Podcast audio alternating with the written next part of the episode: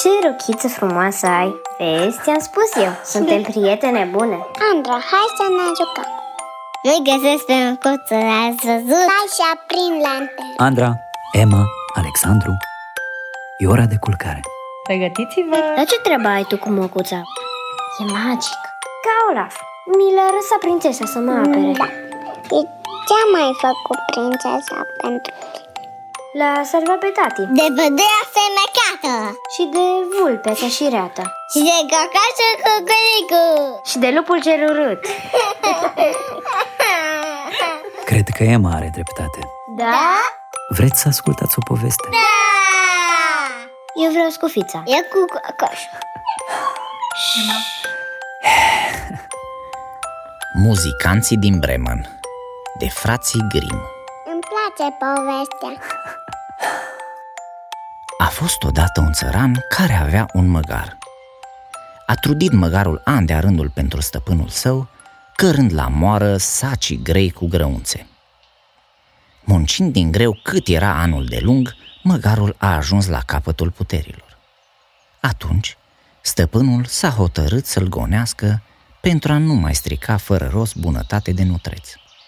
Simțind că stăpânul nu avea gânduri bune cu el, măgarul și-a luat lumea în cap și a pornit la drum spre Bremen, sperând să devină muzicant la oraș.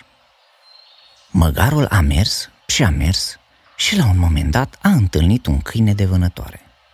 Zăcea întins pe marginea drumului și răsufla din greu. Părea tare ostenit, de parcă ar fi alergat un drum lung. De ce gâfâi așa, colțosule?" îl întrebă măgarul. Of, a răspuns câinele, sunt tare bătrân și îmi pierd puterile pe zi ce trece. Pentru că nu mai sunt bun la vânătoare, stăpânul și-a pus în gând să mă omoare. De aceea mi-am luat picioarele la spinare și am fugit de acasă. Dar stau și mă întreb, cum îmi voi câștiga eu pâinea de acum încolo? Știi ceva?" a spus măgarul. Eu mă îndrept spre orașul Bremen ca să devin muzicant. Vino și tu cu mine. Vom cânta împreună, eu din lăută, iar tu vei bate toba. Câinele a încuvințat bucuros și au pornit împreună la drum. Nu după multă vreme, au întâlnit la marginea drumului o pisică. Avea o față atât de tristă, de parcă ar fi stat trei zile în ploaie. Hei, ce ai pățit? Mustăți, bătrâne, de ce stai aici în drum? A întrebat-o măgarul. Cum să nu fiu amărâtă dacă blana mea este în pericol? A spus pisica. Acum, pentru că sunt bătrână și mi s-au tocit colții, aș sta mai degrabă în spatele sobei să torc, decât să alerg după șoareci. Am plecat în lume pentru că stăpâna m-a alungat de acasă și stau acum și mă întreb încotro să o apuc. Vino cu noi în orașul Bremen ca să devii muzicant. La serenade nu te întrece nimeni și sunt sigur că se va găsi un loc și pentru tine. Pisica s-a gândit și s-a tot gândit și, socotind că este spre folosul ei, s-a hotărât să plece împreună cu ei la drum. După ce au mers cale lungă, cei trei fugari au trecut prin fața unei curți. Acolo, un cocoș stătea cocoțat pe poartă și cânta din toate puterile. Ne trec toți fiorii din cauza strigătelor tale asurzitoare, a spus măgarul. De ce țipe așa? Pentru că vestesc vreme bună, a răspuns cocoșul. Dar ce folos? Mâine este duminică, zi de sărbătoare și vor veni oaspeți la noi acasă. Și cum stăpâna casei nu are nicio milă pentru mine, i-a spus bucătăresei că vrea să mănânce mâine o ciorbă de cocoș. Acum înțelegi de ce strig eu așa? Când și eu din toate puterile, cât mai sunt încă în viață. Dar de ce te necăjești pentru atâta lucru, măi creastă roșie? a întrebat măgarul. Hai mai bine cu noi, spre Bremen. Îți va fi mai ușor așa decât să fii pregătit în ciorbă. Ai o voce frumoasă și puternică și, dacă vom cânta împreună, vom fi un grup de muzicanți pe cinste. Cocoșului i-a plăcut propunerea urecheatului și au pornit toți patru la drum. dar drumul era lung și nu au putut ajunge în oraș într-o singură zi. Au mai mers ei cât au mai mers, până când au ajuns într-o pădure. Au hotărât cu toții să rămână acolo peste noapte. Măgarul și câinele și-au pregătit culcușul sub un copac mare. Pisica s-a ascuns printre ramuri și cocoșul a zburat în vârful copacului, locul care s-a dovedit a fi cel mai sigur și potrivit pentru el.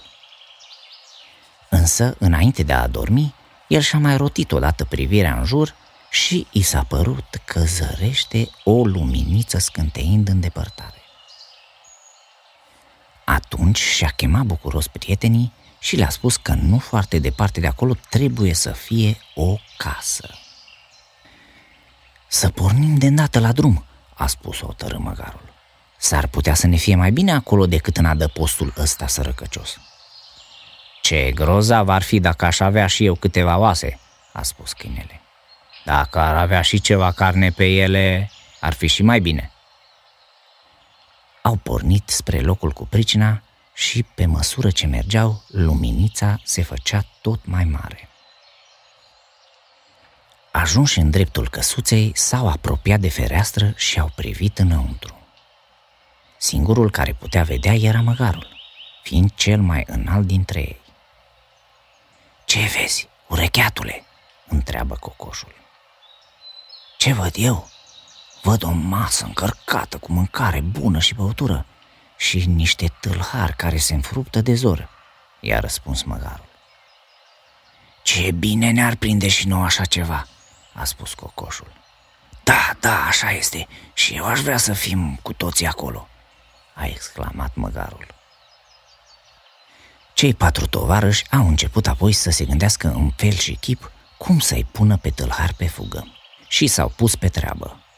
Măgarul, fiind mai mare, s-a urcat cu picioarele din față pe pervazul ferestrei, câinele s-a urcat pe spatele măgarului, pisica s-a cățărat pe spatele câinelui și, în cele din urmă, cocoșul a zburat deasupra lor și s-a așezat pe capul pisicii. Și, ca la un semn, au început să cânte la unison, fiecare după priceperea sa. Măgarul răgea, câinele lătra, pisica mieuna, iar cocoșul cânta. Și, după ce și-au încheiat cântarea, au dat cu toții buzna prin fereastră. Geamul s-a spart în mii de cioburi, iar sunetele îngrozitoare i-au speriat atât de tare pe hoți că au crezut că s-au năpustit stafiile asupra lor și au fugit în adâncul pădurii.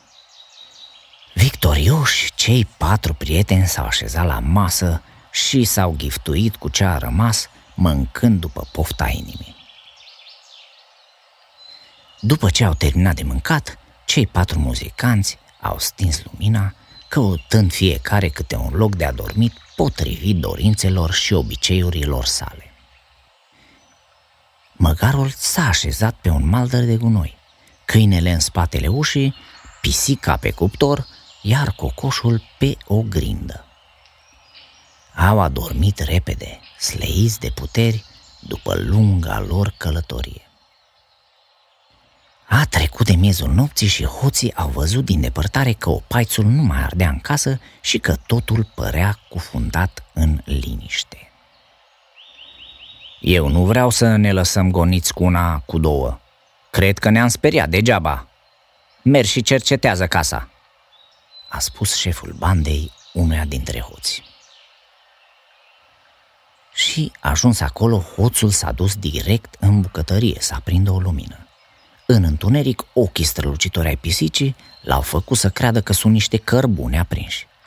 Iscoada a încercat să aprindă un chibrit pentru a face foc, însă pisicii nu i-a plăcut deloc acest lucru. A început să mărâie fioros și a sărit pe fața lui zgârindu-l. Hoțul s-a speriat atât de tare încât s-a pus pe alergat, îndreptându-se spre ușa din spate și urlând cât îl țineau plămânii. Dar, vezi, câinele care dormea ascuns în spatele ușii s-a repezit asupra lui și l-a mușcat de picior. Apoi, trecând pe lângă gunoiul din curte, măgarul l-a lovit cu putere cu picioarele din spate, iar cocoșul, trezit de atâta zgomot, S-a înviorat și a început să cânte cu curigu. Cuprins de panică, hoțul s-a întors în fugă la șeful bandei urlând din depărtare. Aoleu, în casa aceea este o vrăjitoare îngrozitoare. I-am simțit răsuflarea pe față și m-a zgâriat cu unghiile ei lungi. În spatele ușii stă un om care m-a înjunghiat cu un cuțit în picior și în curte se află un monstru negru care m-a bătut cu o bâtă de lemn. Sus pe acoperiș, un judecător striga fără încetare. Aduceți toți hoții aici, la judecată! De atunci, hoții nu au mai îndrăznit să intre în casă. Celor patru muzicanți din Bremen le-a plăcut atât de mult acolo, încât s-au hotărât să nu mai plece, ci să rămână în casa aceea pentru totdeauna. Mârță, te că vreau la plin. Normal. Oare ai ascultat povestea sau ai povestit cu ursulețul tău? Mie mi-a plăcut. Noapte bună, copii! Noapte bună. Te iubesc, tati. Mai vreți o poveste?